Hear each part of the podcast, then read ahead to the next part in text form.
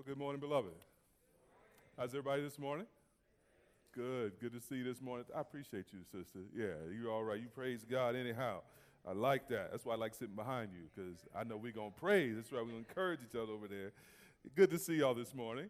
Uh, if you have your Bibles, go ahead and open them with me to Matthew chapter 28. It's the last uh, chapter in the book of Matthew, the Gospel of Matthew. We're going to be considering verses 16 to 20 this morning as we continue in our sermon series on our mission statement. As you turn there, and before we get to the sermon, uh, we've been practicing. We've been remembering, haven't we? First Peter chapter 1, uh, verse 1 down to chapter 2, uh, a verse, however far you've gotten, right? So this morning we're going to do our homework assignment. We've got a couple weeks here to continue to review before we're back in First Peter and uh, picking up with the new verses for memorization. Is there anyone that would want to recite all or portion of First Peter for us? Any takers? Did I see your hand? No? Okay. It's like an auction. If you move, you get called. Uh, I, see, I see. I see. Anybody this morning? Okay. Well, let's. Ah, Enya, Enya, here we go. Y'all encourage Enya. Encourage Enya. Here we go. That's what's up. Amen. Amen. That's what's up. That's what's up.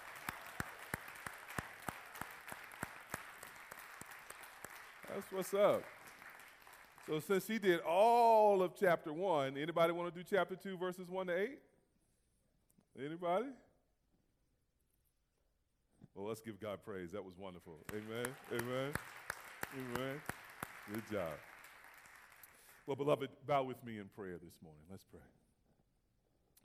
Father in heaven, we do give you thanks for this day that you have blessed us with, a day unique among all the days of history, a day we'll never see again, that we've never seen before, a day that contains fresh grace, fresh mercy, mercy and grace sufficient for whatever, Lord, we face.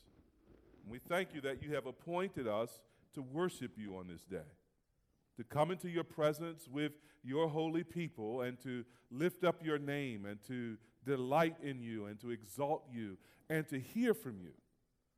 And we pray this morning as we are gathered together in your presence that indeed you would speak to us. Speak to us from your word. Encourage us, build us up, motivate us, instruct us, correct us, Lord. Do whatever you need to do in our individual lives and our collective lives as a church to make us the people of God you have called us to be. Our lives are yours, and we would have it no other way. We are your servants, and we aim to do your bidding. And so, Lord, we pray this morning, speak to us. In Jesus' name we pray. Amen. Richard B. Mellon was a multimillionaire. He's the president of Alcoa. Some of you are old enough to remember that company. And he and his brother, uh, his little brother Andrew, had a wonderful sort of routine together. Whenever, even as children, they would play tag. You know, tag, you're it. And as they grew up, they never stopped playing tag. Whenever they would see one another, uh, one would tag the other and say, You're it. And, um, and then the next time they would pick up that game, even as adults. It was a, a beautiful, cute little way of maintaining their boyhood friendship. On his deathbed, Richard, dying, drew his brother Andrew closer and whispered to him, Last tag. Andrew remained it for another four years until he died. Famous last words. We're fascinated with last words. Sometimes last words can be playful, like Richard saying last tag to Andrew. Sometimes last words can be prophetic. Anybody know the name Nostradamus? Yeah, I was fascinated by Nostradamus as a little boy and drawn up into all of his predictions. Well, his last words were Tomorrow at sunrise, I shall no longer be. And he was right, finally. There are also defiant last words. People who seem to be shaking their fist at something even as they are leaving this life. There's a composer, Jean Philippe Rameau.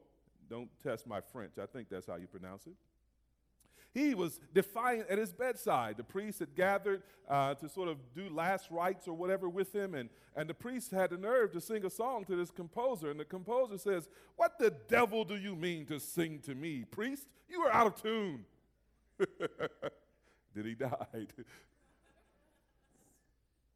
Speaking of singing, Frank Sinatra, old Blue Eyes himself, made the song I Did It My Way famous in 1969, became almost synonymous with the song. On his deathbed, he said two words I'm losing.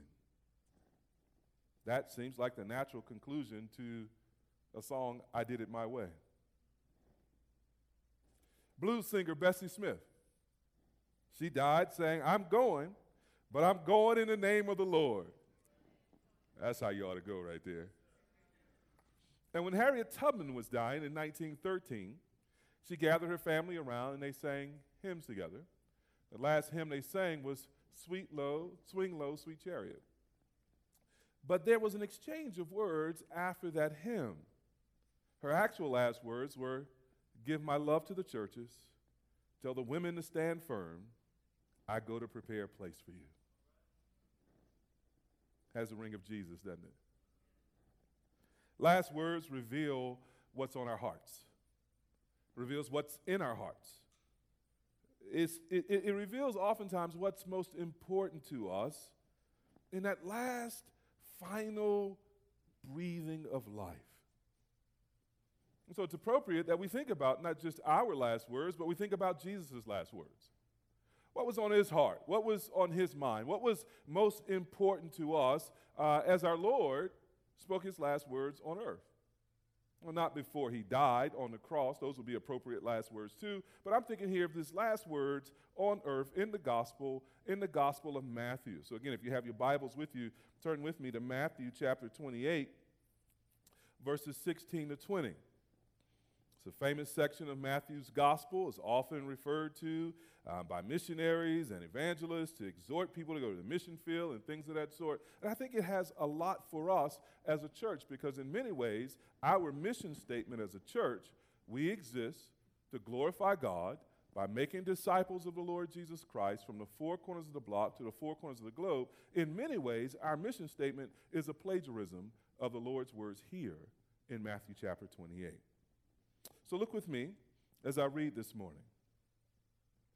Now the eleven disciples went to Galilee, to the mountain to which Jesus had directed them.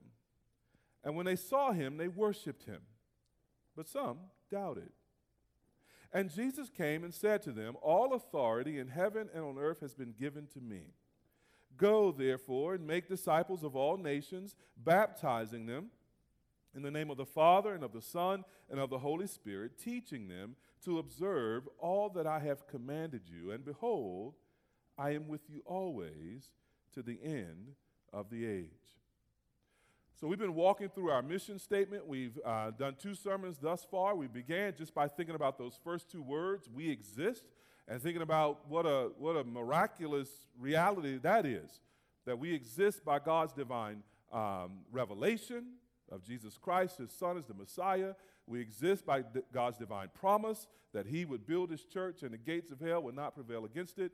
And we exist uh, also with a kind of divine power to use the keys to bind and to loose and to stand in agreement with heaven, who is binding and loosing along with us. And then we considered last week some ways in which us ordinary Christians can glorify God. We exist to glorify God. And we thought a lot about the issue of freedom and the conscience and how all of that impacts the way we do mission. That if we, in fact, would use our Christian freedom to build others up and to serve others, and if we would be mindful of issues of conscience so that we won't cause others to stumble, we might use our freedom and respect conscience in such a way that we advance the mission of the church. Well, now we come to think more specifically about how we hope to, to glorify God as it relates to making disciples of the Lord Jesus Christ. And we so have come to this text. And as we look at this text, I want us to um, sort of hang our thoughts on two points here. These two points are basically the whole point of the sermon. Point number one don't let doubt keep you from mission. Don't let doubt keep you from the Lord's mission. Point number two instead, allow the Lord Jesus Himself to lead you into mission. Let the Lord lead you into his mission. So we're going to be thinking in that first point about verses 16 and 17. And in that second point, we'll take verses 18 to 20. And may the Lord help us to be fully engaged in his mission as we do so. So don't let doubt keep you from mission. Look again with me in verses 16 and 17. Now, the 11 disciples went to Galilee, to the mountain to which Jesus had directed them. And when they saw him, they worshiped him, but some doubted. Three things that we learn about the disciples in those two short verses. Number one, they obeyed Jesus. You see that in verse 16? They go back to Galilee, which had been kind of a, a hometown area uh, for Jesus' ministry, and they go to the particular mountain that Jesus told them to go to. The mountain is not named, but it's apparently clear um, which mountain Jesus had in mind, and they go there, just as he said. So we find the disciples after the resurrection obeying Jesus. Now, when they get there, who do they see? Beginning of verse 17, they see Jesus himself. And what's their reaction to seeing Jesus? The text says they worshiped him. Just laying eyes on the resurrected Savior provoked them to praise and honor and, and delight in Jesus. And so we find them obeying and we find them worshiping. And then, right at the end of verse 17, Matthew leaves that cookie on the bottom shelf for us and some doubted. It almost seems out of place, right? Because if we are heroic in our thinking about our own Christian discipleship and we are heroic in our thinking about our part in the ministry, we don't admit things like doubt. No, we are obeying and we are worshiping and we're ready to take the globe. Not quite. Some doubted. The Bible just keeps reminding us of how human we are of, of how ordinary we are and of how frail we can be. Right in the middle of obeying and worshiping, doubt. Now, to doubt something is to be uncertain about it. When we doubt, we, we waver back and forth. You don't know if you should do this particular thing or go this particular direction. And that uncertainty, that, that wavering makes us unstable. It can stress us out. Um, it, it makes us indecisive. So when we are doubting, we are just hanging, suspended by a spider web between options, not knowing which way to go, not knowing if the web's going to break. We're unstable. Now consider the power of doubt as a human response to God. Think about what we're seeing here in this text. Doubt will make you hesitate even when you're looking God in the face, even when you've seen his miracles, even when you have walked with him for three years, even when you have seen the impossible become very possible in the person and the work of the Lord Jesus Christ, you can be standing there looking at him, doubting. It's a powerful drug. We can obey Jesus and we can worship Jesus and we can struggle to trust Jesus, to believe Jesus. So understand this right from the break faith and worship and doubt can exist at the same time, in the same person, in the same group of Christians. There's a good chance you're worshiping this morning next to a doubter, next to someone who's uncertain next to someone who's hesitant, next to someone who's struggling to trust fully. But, but note this Jesus entrusted, I didn't mean to put anybody on, on blast over there, having a very personal reaction to the sermon this morning. Praise God. Praise God. Take note of this. Jesus entrusted his last words and his global mission and the entire future of the gospel and the church to some doubters. To some doubters. Some hesitating, uncertain, obeying, worshiping Christians. The mission will not be completed by the heroic. It'll be completed by us ordinary, everyday folks.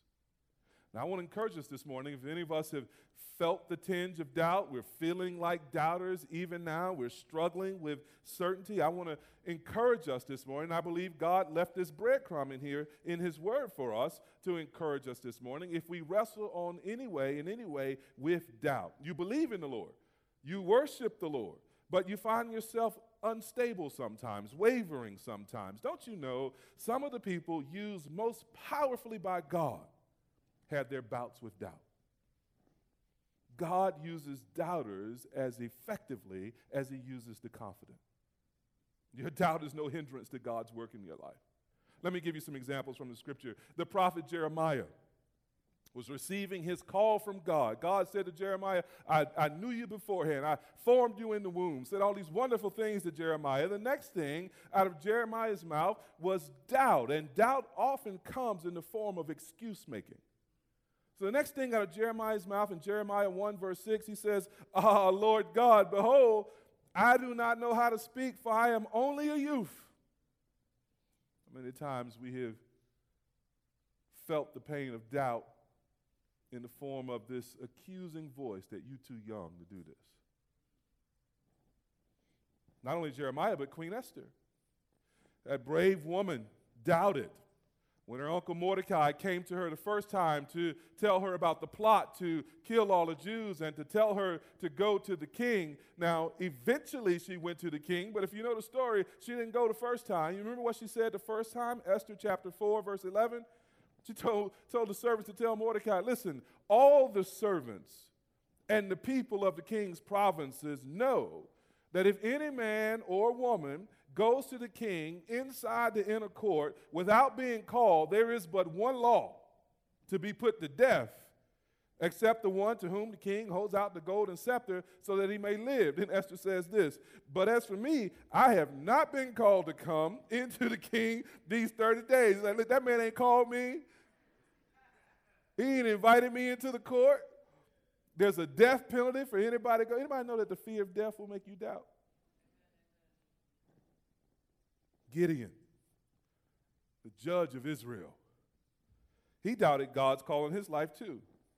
His excuse was he was too insignificant. We find that in Judges chapter 6, verse 15, where Gideon says there, uh, Please, Lord.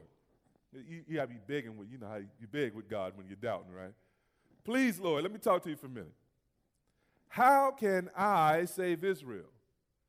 Behold, my clan is the weakest in Manasseh and I am the least in my father's house.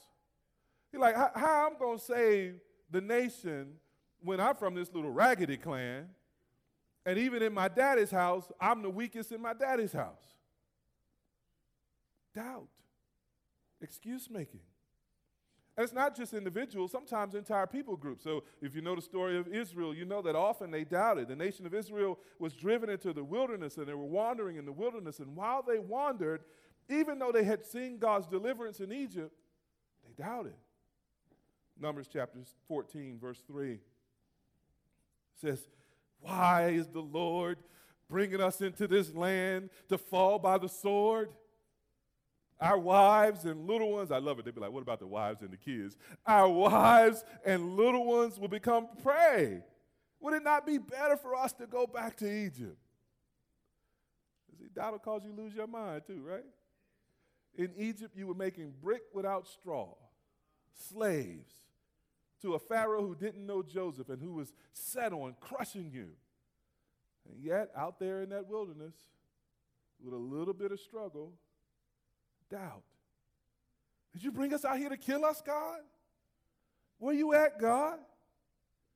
But the biggest, the biggest doubter of all in the Old Testament was also the greatest leader of all in the Old Testament. You remember the conversation Moses had with God in Exodus chapter 3 and 4. I mean, if you got time this afternoon, and you do, take about five minutes, take about five minutes and read those two chapters, man. It's, it's a case study in doubting and bargaining with God. God comes to Moses in the burning bush. Moses sees the bush. The bush start talking. Now, at that point, I'm already doubting right? Bush start talking. Bush tell him to take off his shoes. This is holy ground. Moses start talking to the bush.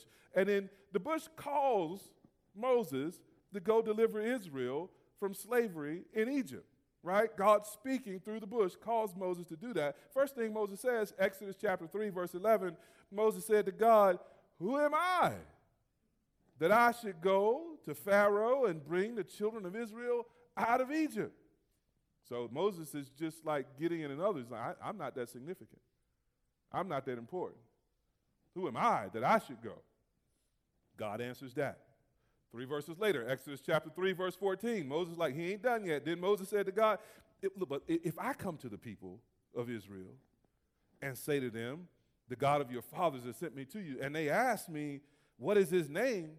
What shall I say to them? Moses, like, I just met you. I don't even know your name. What I'm to tell them if they got questions for me about who sent me, right?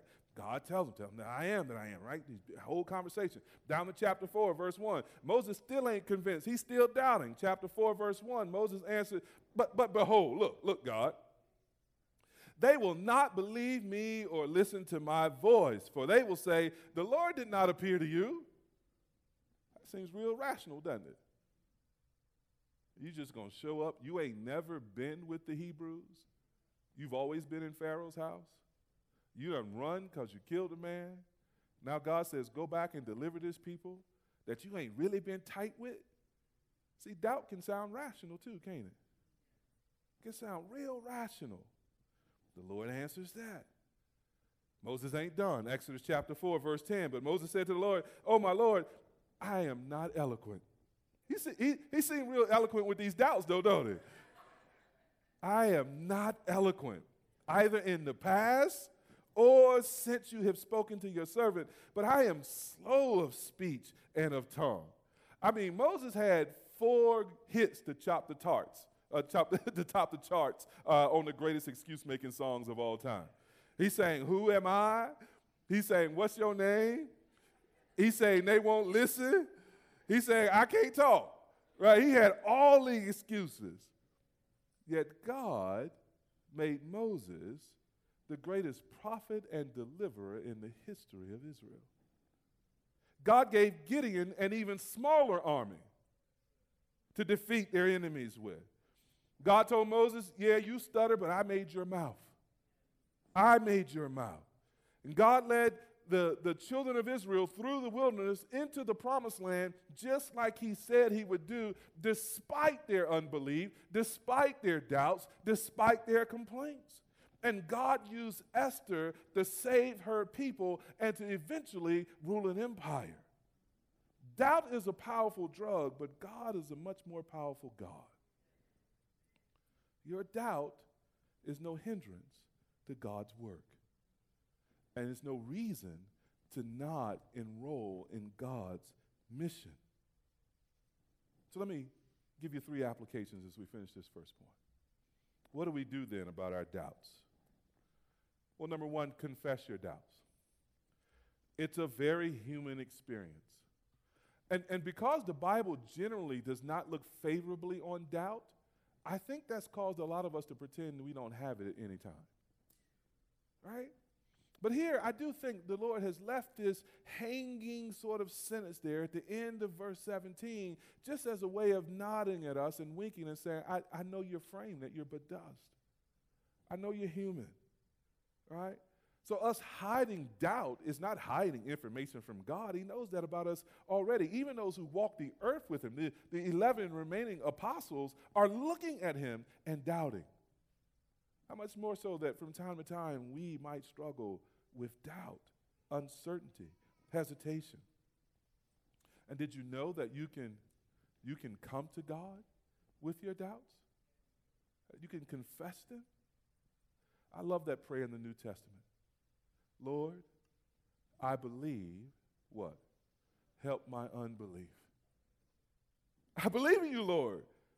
I, I, really, in one sense, don't doubt that you're God. I don't doubt that you love me. I don't doubt that you're sovereign. I don't doubt that you're good. And yet, at the same time, there's this unbelief in me, this struggle, this uncertainty that, that maybe you just won't look at me favorably. Maybe you won't consider me in your mercy. Maybe you won't act in this particular way that I feel like I need you to act, right? So faith and doubt can coexist in the same person.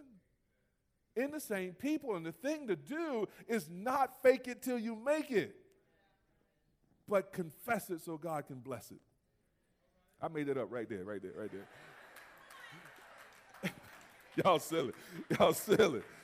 So the first thing to do is confess your doubt to God. Number two, doubt your doubts. Doubt your doubts. If doubt is uncertainty, right? Then why should we treat it as certain? If doubt is wavering, then why should we try to stand on it? We need to doubt our doubts. We need to do that long enough to remember that God does, in fact, use the insignificant, the tongue tied, the weak, the small, the young, and the fearful. We need to not give our place, uh, give, give doubt the place of authority in our lives. And too often, that's precisely what we do. No, no, no, no, no. Speak to your doubt. You're uncertain. Therefore, you can't be trusted. God is certain. Therefore, he can always be trusted. Doubt your doubts until you become more and more certain about the character and the goodness and the work of God. Number three, then disobey your doubts. Confess your doubts, doubt your doubts, then disobey your doubts. Once you've confessed your doubts and doubted them, put your faith into action by doing the work God has prepared for you. Faith without works is dead. Doubt thrives in dead faith.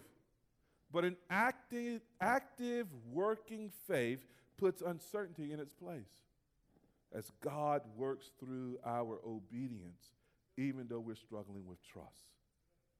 When in doubt, obey God anyway. God's giving you that gift.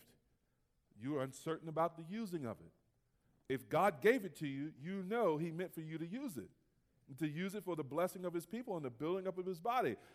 Use it anyway, despite your, despite your doubt. God has put you in a certain position in life. You know that you are, at bottom, a steward. And it's required of stewards to be faithful. 1 Corinthians 4, verses 1 and 2. Whatever position God has given you in life, exercise that position as a good steward to God. Yet you showed up with imposter syndrome, you showed up with other words for doubt. Obey God anyway. Use your gifts anyway. Put your faith into action and do what the Lord has called you to do. It didn't make sense to walk around Jericho seven times and blow the trumpets. I'm sure they would walk around. It's like, man, I don't, I don't, I don't know about this, brother. I don't know about this. But they walked. And they blew the trumpets when obeyed, when, when, when called for. And God worked. Hey, just get in line and march. Blow the trumpet when He calls you to. Trust God to work. Listen, our usefulness to God's mission is not determined by our age the prominence of our families, the eloquence of our speech, or anything like that. Listen, God's use of us does not depend on our usefulness to God. God's use of us does not depend on our usefulness to God. Being used by God does not require us to be sufficient without God. It's not how that works. So we need to understand this to, to really embrace our mission because many of us are feeling like the Great Commission in Matthew 28, the mission of ARC, all this stuff y'all talking about, that's too big for me. I, I'm too small. But, beloved, that's all God has is little people, small people. He entrusted his mission to doubters. That's us, strugglers. And he will use us if we are faithful. Doubt your doubts, obey God anyway.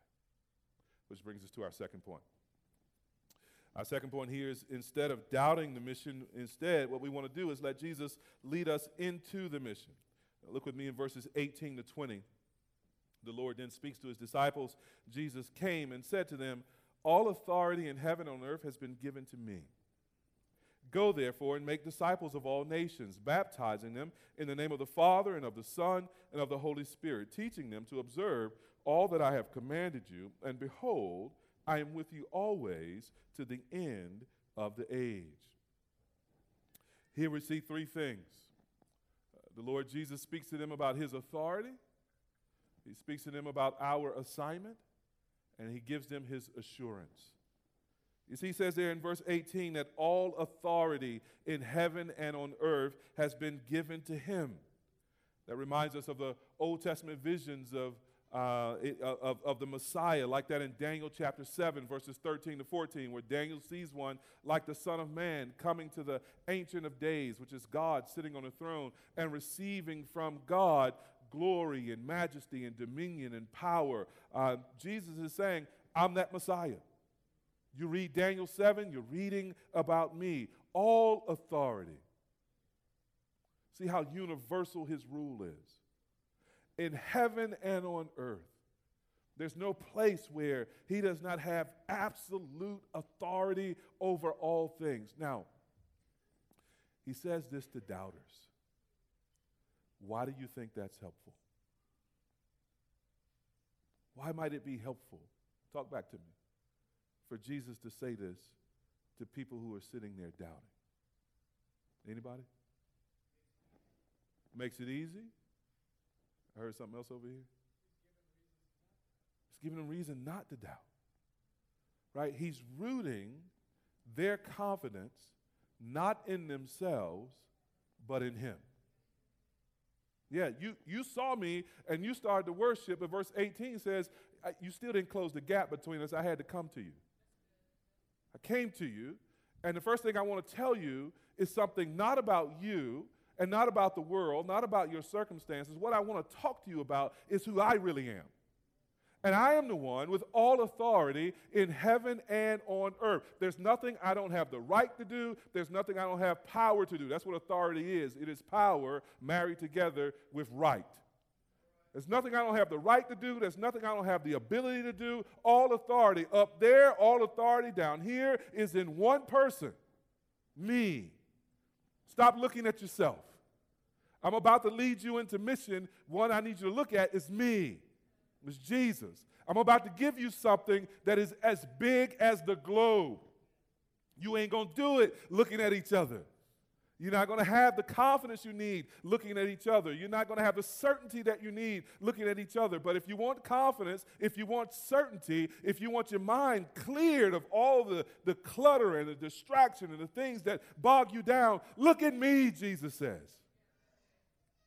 Raise your gaze until you see me. All authority in heaven and on earth. That's meant to calm the human heart. That's meant to soothe the worrying mind. That's meant to steady the wavering feet. That's meant to give certainty, big chested certainty to those who doubt. And Jesus says, Look at me, don't look at yourself. I have all authority. I'm the reigning Lord, I'm the reigning King. Your faith, your hope, your ambitions, your desires, your plans, my calling, especially, root them in me not in yourself. So, our mission here is to make disciples for the Lord Jesus Christ. Let me ask you this question as an application. When it comes to making disciples, who are you looking at? And who are you pointing them to?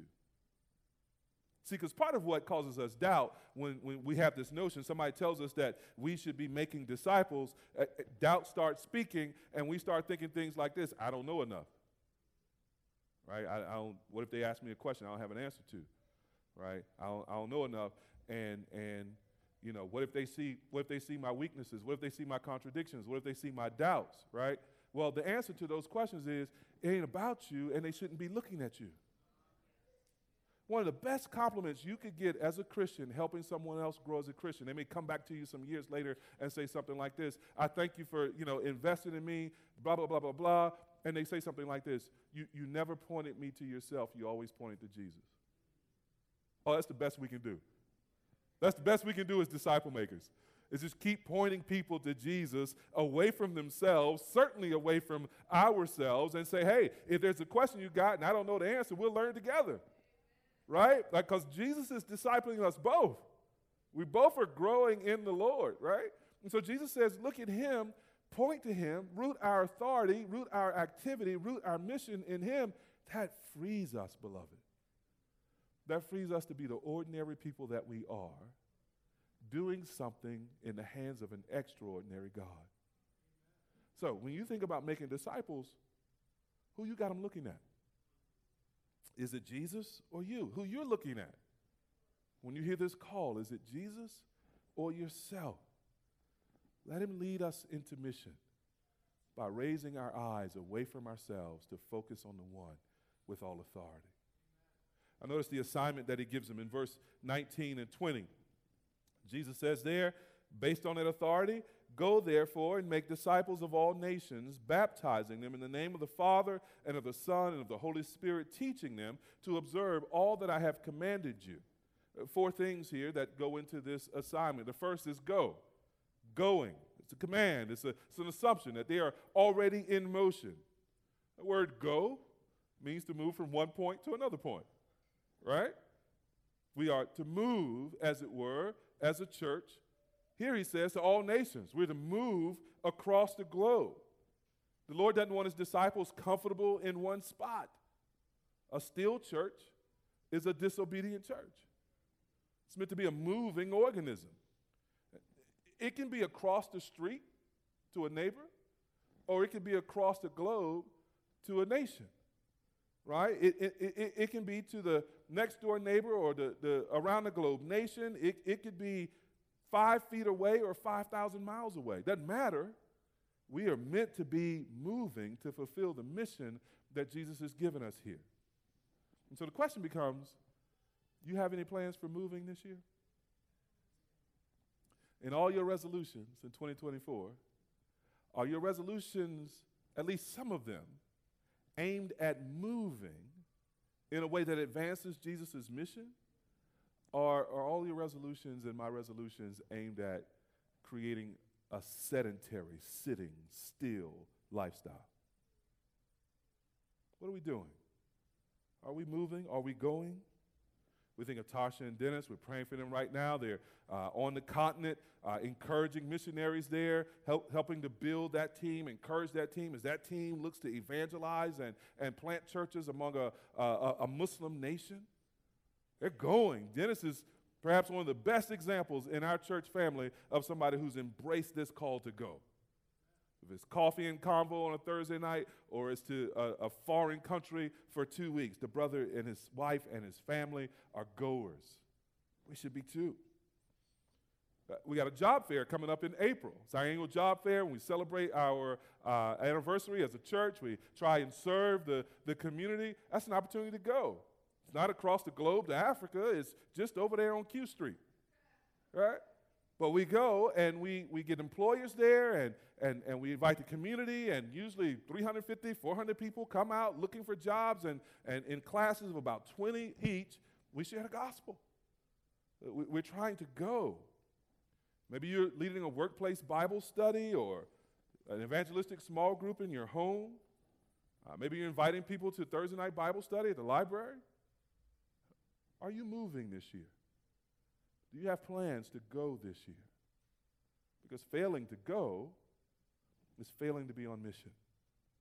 And notice what he says next. He says, Go and make disciples of all nations. Now, just to be real clear here, a disciple is a student follower. So a disciple is a student follower. It's not just a student as in a high school classroom, you come in, you take that class, algebra from 9:15 to 10, and then you leave that class, you go to another class, and chances are you probably don't think about that teacher or that class until you come back to algebra. It's a student follower. It's more like an apprenticeship.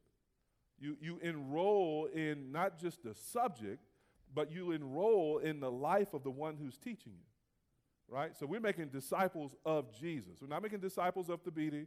Not making disciples of Tim. We're not making disciples of, of, of Tiffany. We're not making disciples of, of folks in here, but disciples of the Lord Jesus Christ, which means what we want to do is enroll people in his classroom and enroll people in following Jesus. To sort of enter an apprenticeship to Jesus, learning how to live from the Master. That, that's what we are meant to do. To follow and learn, to learn and follow, then we're in the life of discipleship. Now, a Christian is a disciple who makes other disciples. A Christian is a student follower who makes other student followers. If you're a Christian, but you don't make disciples, you might not be a Christian. Something to think about over lunch. You certainly are not obeying Jesus' command here in verse 19. So it may not be as drastic as you're not a Christian, but it is still nonetheless serious. Because Jesus seems to expect that if we follow him, the main thing we're doing is helping other people follow him. And so the question becomes is that us? Are we doing that? Are we making disciples? Not of ourselves, but of Jesus Christ. And there is a massive difference, beloved. There is a massive difference. I love the story of Charles Spurgeon, who had a, a, a famous sense of humor loud, boisterous, big guy, prince of preachers in England, 1800s.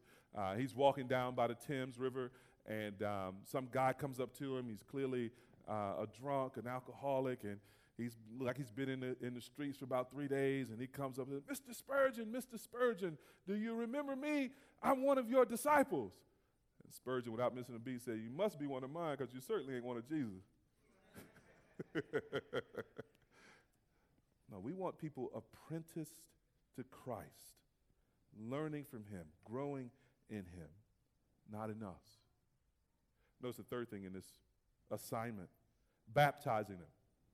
So we go into the world, we make disciples of all nations, every ethnic group, every background, uh, every culture is meant to come and worship Jesus, and we are meant to go and share the gospel with them and help them to become disciples. And I should just say this as an aside, uh, maybe it'll be useful at some other point, but just to make the obvious clear if you're a church that has a vision for reaching all nations, you can't be a church that allows racism and bigotry and any other kind of prejudice.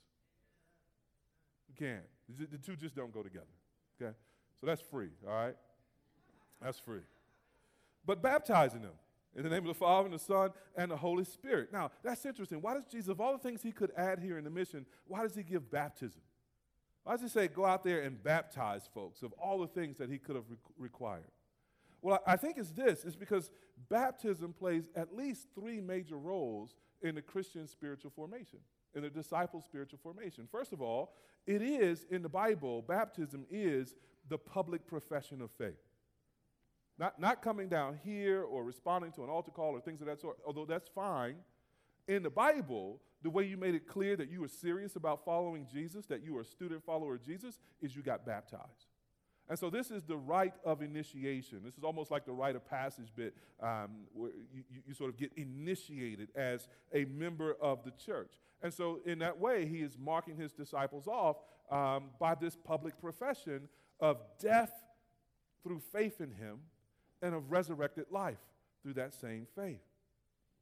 Secondly, it forms us because baptism is also that point in time where we declare definitively that we belong to Jesus. Right? We take upon him, us, his seal. So when he says here, baptize him in the name of the Father and the Son and of the Holy Spirit, He's saying, declare the Lord's ownership, declare God's ownership over you in baptism, in the name of, belonging to this one triune God, Father, Son, and Holy Spirit. Jesus has purchased us with his death, burial, and resurrection. God has assigned us to salvation and sent his Son, and the Spirit has sealed that work to our souls um, in regenerating us and keeping us until the day of redemption. And so now our life, body, and soul belongs to God. And so we're being baptized. It's like putting on one of those t shirts that says, property of the Father, the Son, the Holy Spirit. We belong to Him.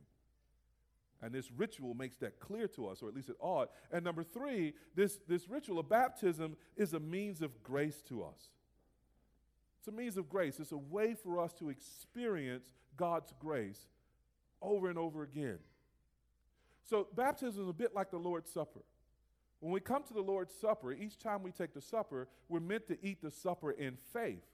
We're meant to remember what Jesus has done for us and to remember that we believe in him, and to remember that now we share in his life. As, as surely as we are eating the body and drinking the blood, we are united to him, we are participating with him.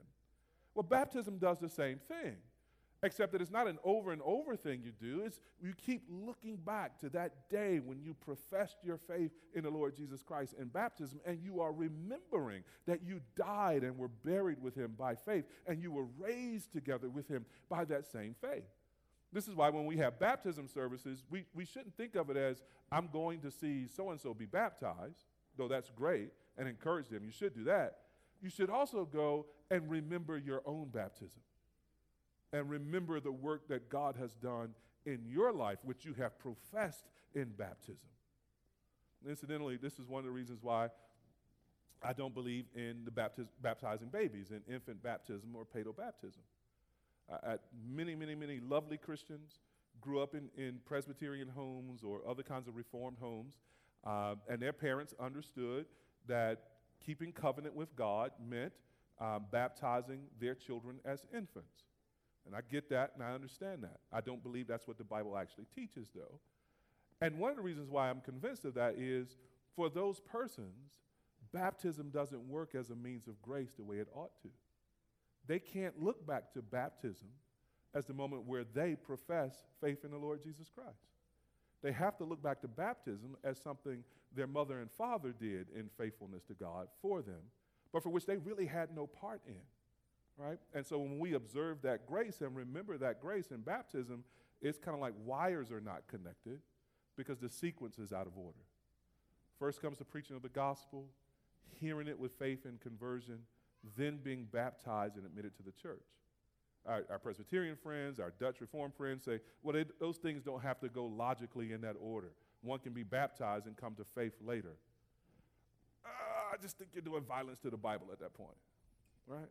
Anyway, that also is free. That's an aside. What are we to do after we baptize the nations?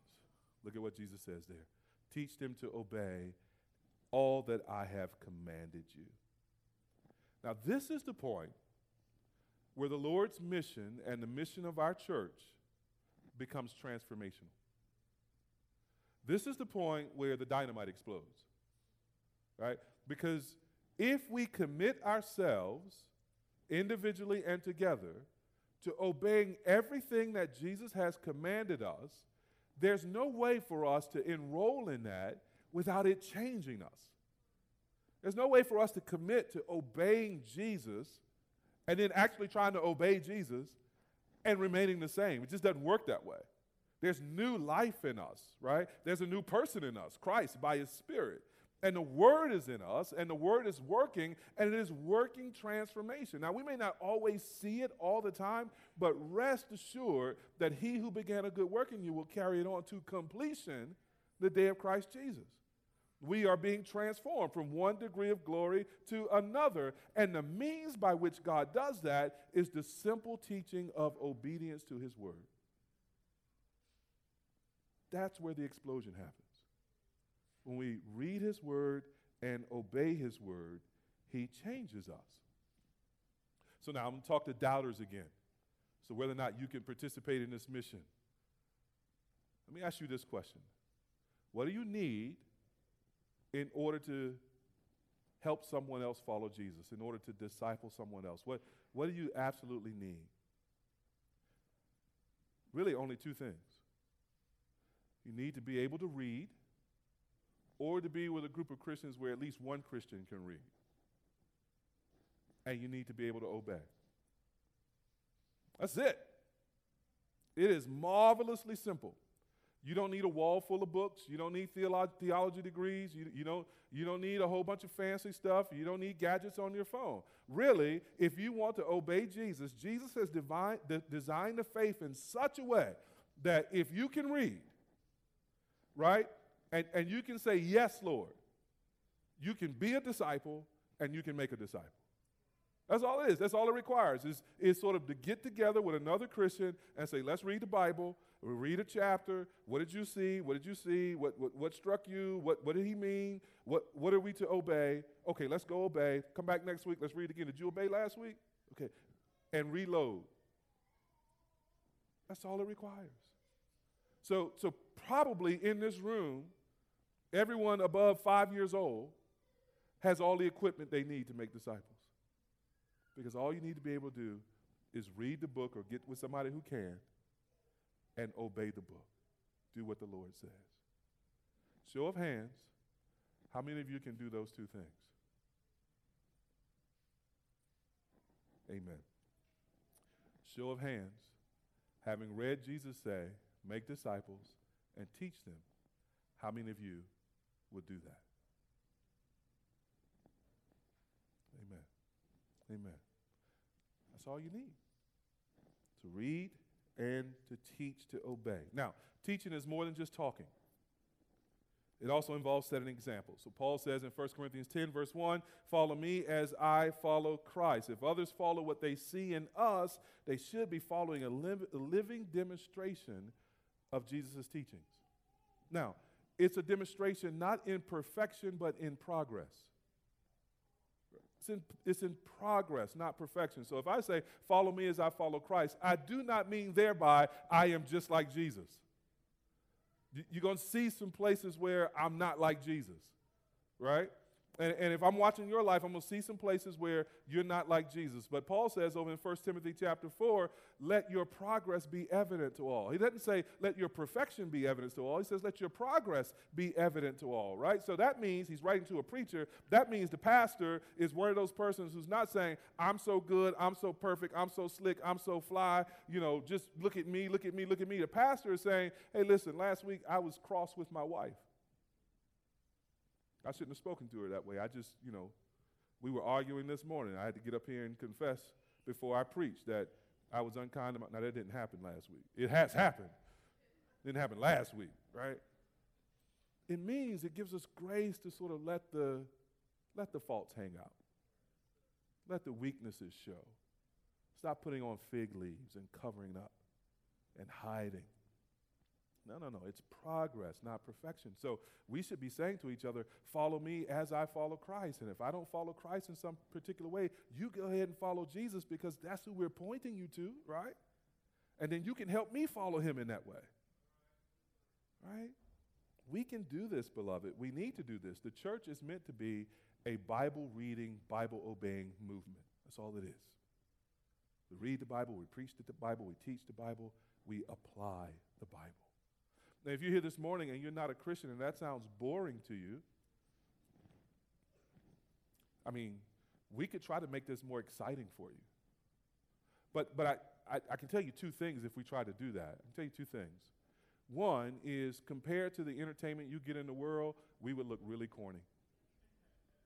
We would. If, if we tried to entertain you the way you're used to being entertained, you're going to be like, man, them Christians are whack. It's true. It's true, right? Here's the second thing. Here's the second thing. We, we might, we could try to get slick and entertain you and make this more sort of engaging for you, right? Rather than listening to a, a 50 minute sermon, right? We could get, cut this down to 15 or 20 and have some lights and all that kind of stuff. But here's the thing if we win you with that, we have to keep you with that. So, so we're committed to being boring, right? Not because we think boring is somehow holy. We're committed to what you think is boring, being that because you don't yet have a taste for the things of God. Right? So, what you find entertaining oftentimes, and we're saying this as people who, who, who are in the same spot, right? What you find entertaining oftentimes is stuff that Jesus condemns. What you're excited by oftentimes are, are things that God says you shouldn't do. So, if we're trying to satisfy that, we would just be leading you to destruction. So, so we do plain things like sing hymns, read the Bible, somebody talk about it for a really long time, because in this book is the word of life. In this book is real joy, real satisfaction. Because in this book is where God reveals himself to us. If you would know God and be excited about that, then come on into this boring place with us come on and peer into God's word and wonder at the mystery of somebody who could stand up in front of others and say, I have authority, all authority in heaven and on earth. Now, that's worth thinking about. That's worth thinking about. Stop thinking about Katt Williams. wasting your time, man. Think about Jesus instead. Way better use of time. And when you discover him, way more exciting. I mean, think about what we read in verses 16 and 17. I'm going to wind up here real quick. Think about verse 16 and 17. What happened? These grown men, rough hewn men, fishermen with callous hands and weather beaten skin, uh, who've just seen somebody crucified um, days, weeks earlier, um, beaten and whipped and, and hung on a cross, right? Who ran away from that scene because they didn't want that to happen to them. These grown men, roughneck men, they go to a mountain and see another man and they worship. What compels that? Because men don't normally do that. Men get groomed to think, I must be the man. Right? And even, even if I like you, even I think you like that, I ain't gonna turn into no groupie out here. That's how men think, right? Men's like, nah, he all right. You know, Jordan was good. He all right, he all right. He. In my day, I, I could at least play with him. That's how men talk. Y'all know it. But these men went to a mountain, climbed the mountain, saw Jesus, and from a distance worshiped Jesus. What compels that? What makes grown men fall to their knees and praise another man? It's that he's God. And they knew it, they saw it. Oh, beloved, we would have you come meet Jesus for the God that He is, and He reveals Himself to be in the Bible. He's the one who has loved you from before you were born and who died for you on the cross to pay the penalty for your sins and was raised from the grave so that you could live with Him forever, forgiven by God for all of your sins and declared righteous by God because of your faith in Jesus. So that you would come to discover life that really is life and enjoy it to the full. That's what's on offer to you if you confess your sins to God and put your faith in the Lord Jesus and become a student follower of Jesus. Eternal life in an everlasting kingdom where you will never be bored again. Take it. Believe on Jesus. Put your faith in Him. Grab the kingdom of God as your own. Lay hold to that life that really is life for soon this life will be over. And it will either be God's judgment or God's love. Choose life today, beloved. Choose life. My Christian friend, let's end on verse 20. See here the Lord's assurance. And behold, I am with you always to the end of the age. The text does not say he is with us sometimes. I love that. It doesn't say the Lord is with us when we're good It doesn't say that the Lord is with us when we feel like He is. It says the Lord is with us always, even to the end of the age. Pick your moment in life. Pick your bad moment. Pick your good moment. Pick that moment you don't want to tell nobody about. Pick that moment of most severe doubt. Let me tell you one thing that was true the Lord was with you. He was with you. He's with you in that moment of grief. He's with you in that moment of suffering. He's with you in that moment of temptation. He's with you in that moment of triumph. He's with you in that moment of confusion. He's with you in that moment of success. Every moment of your life, Jesus here promises the one who has all authority in heaven and on earth to be with you even until the world is over.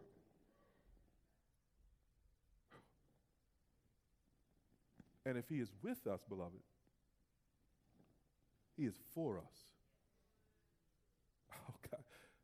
God's not a bystander in your life. He's not just watching you go through. We feel that way sometimes, don't we? Lord, I'm down here going through. Are you just watching me? Help me. Which, beloved, is a good biblical prayer. Help me. I'm hurting. He's not just observing your life. He's not just bystanding to your life. Not just note taking and record keeping and mm, did this today. That, that, that's not what he's like.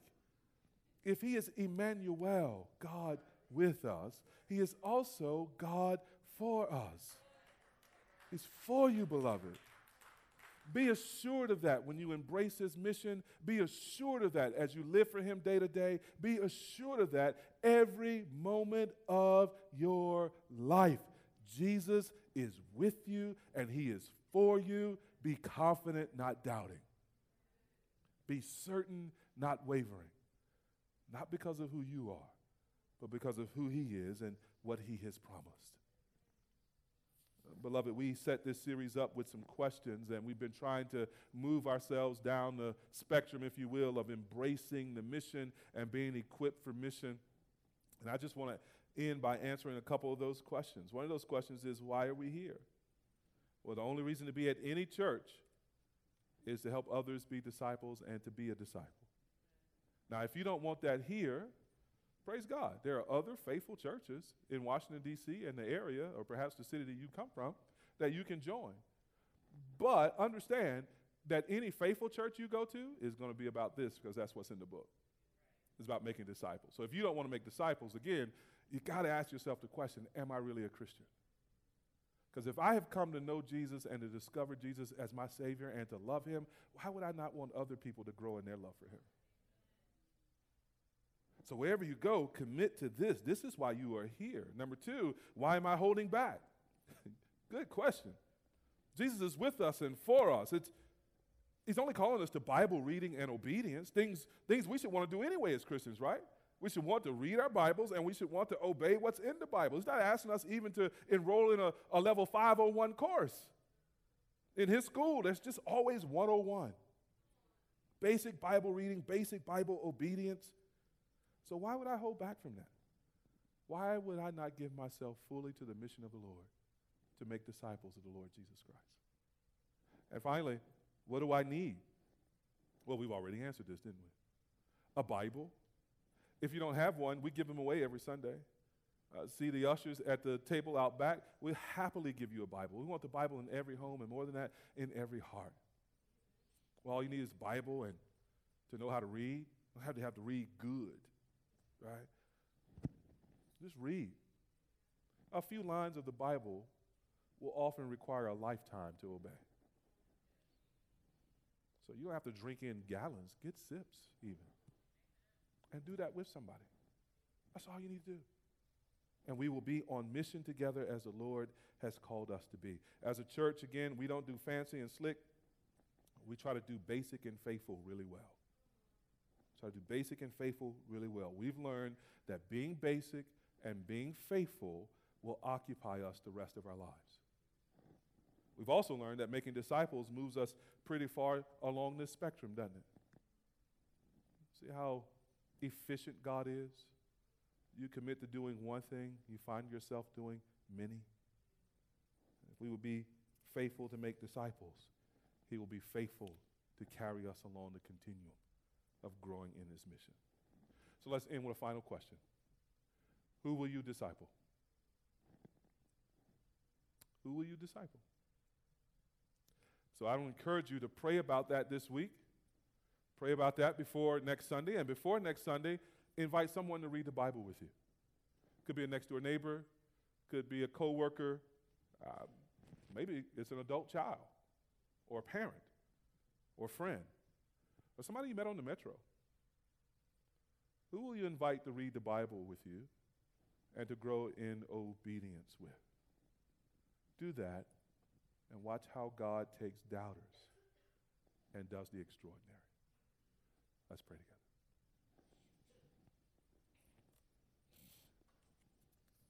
Father, indeed, we thank you for all you have done for us in Jesus Christ.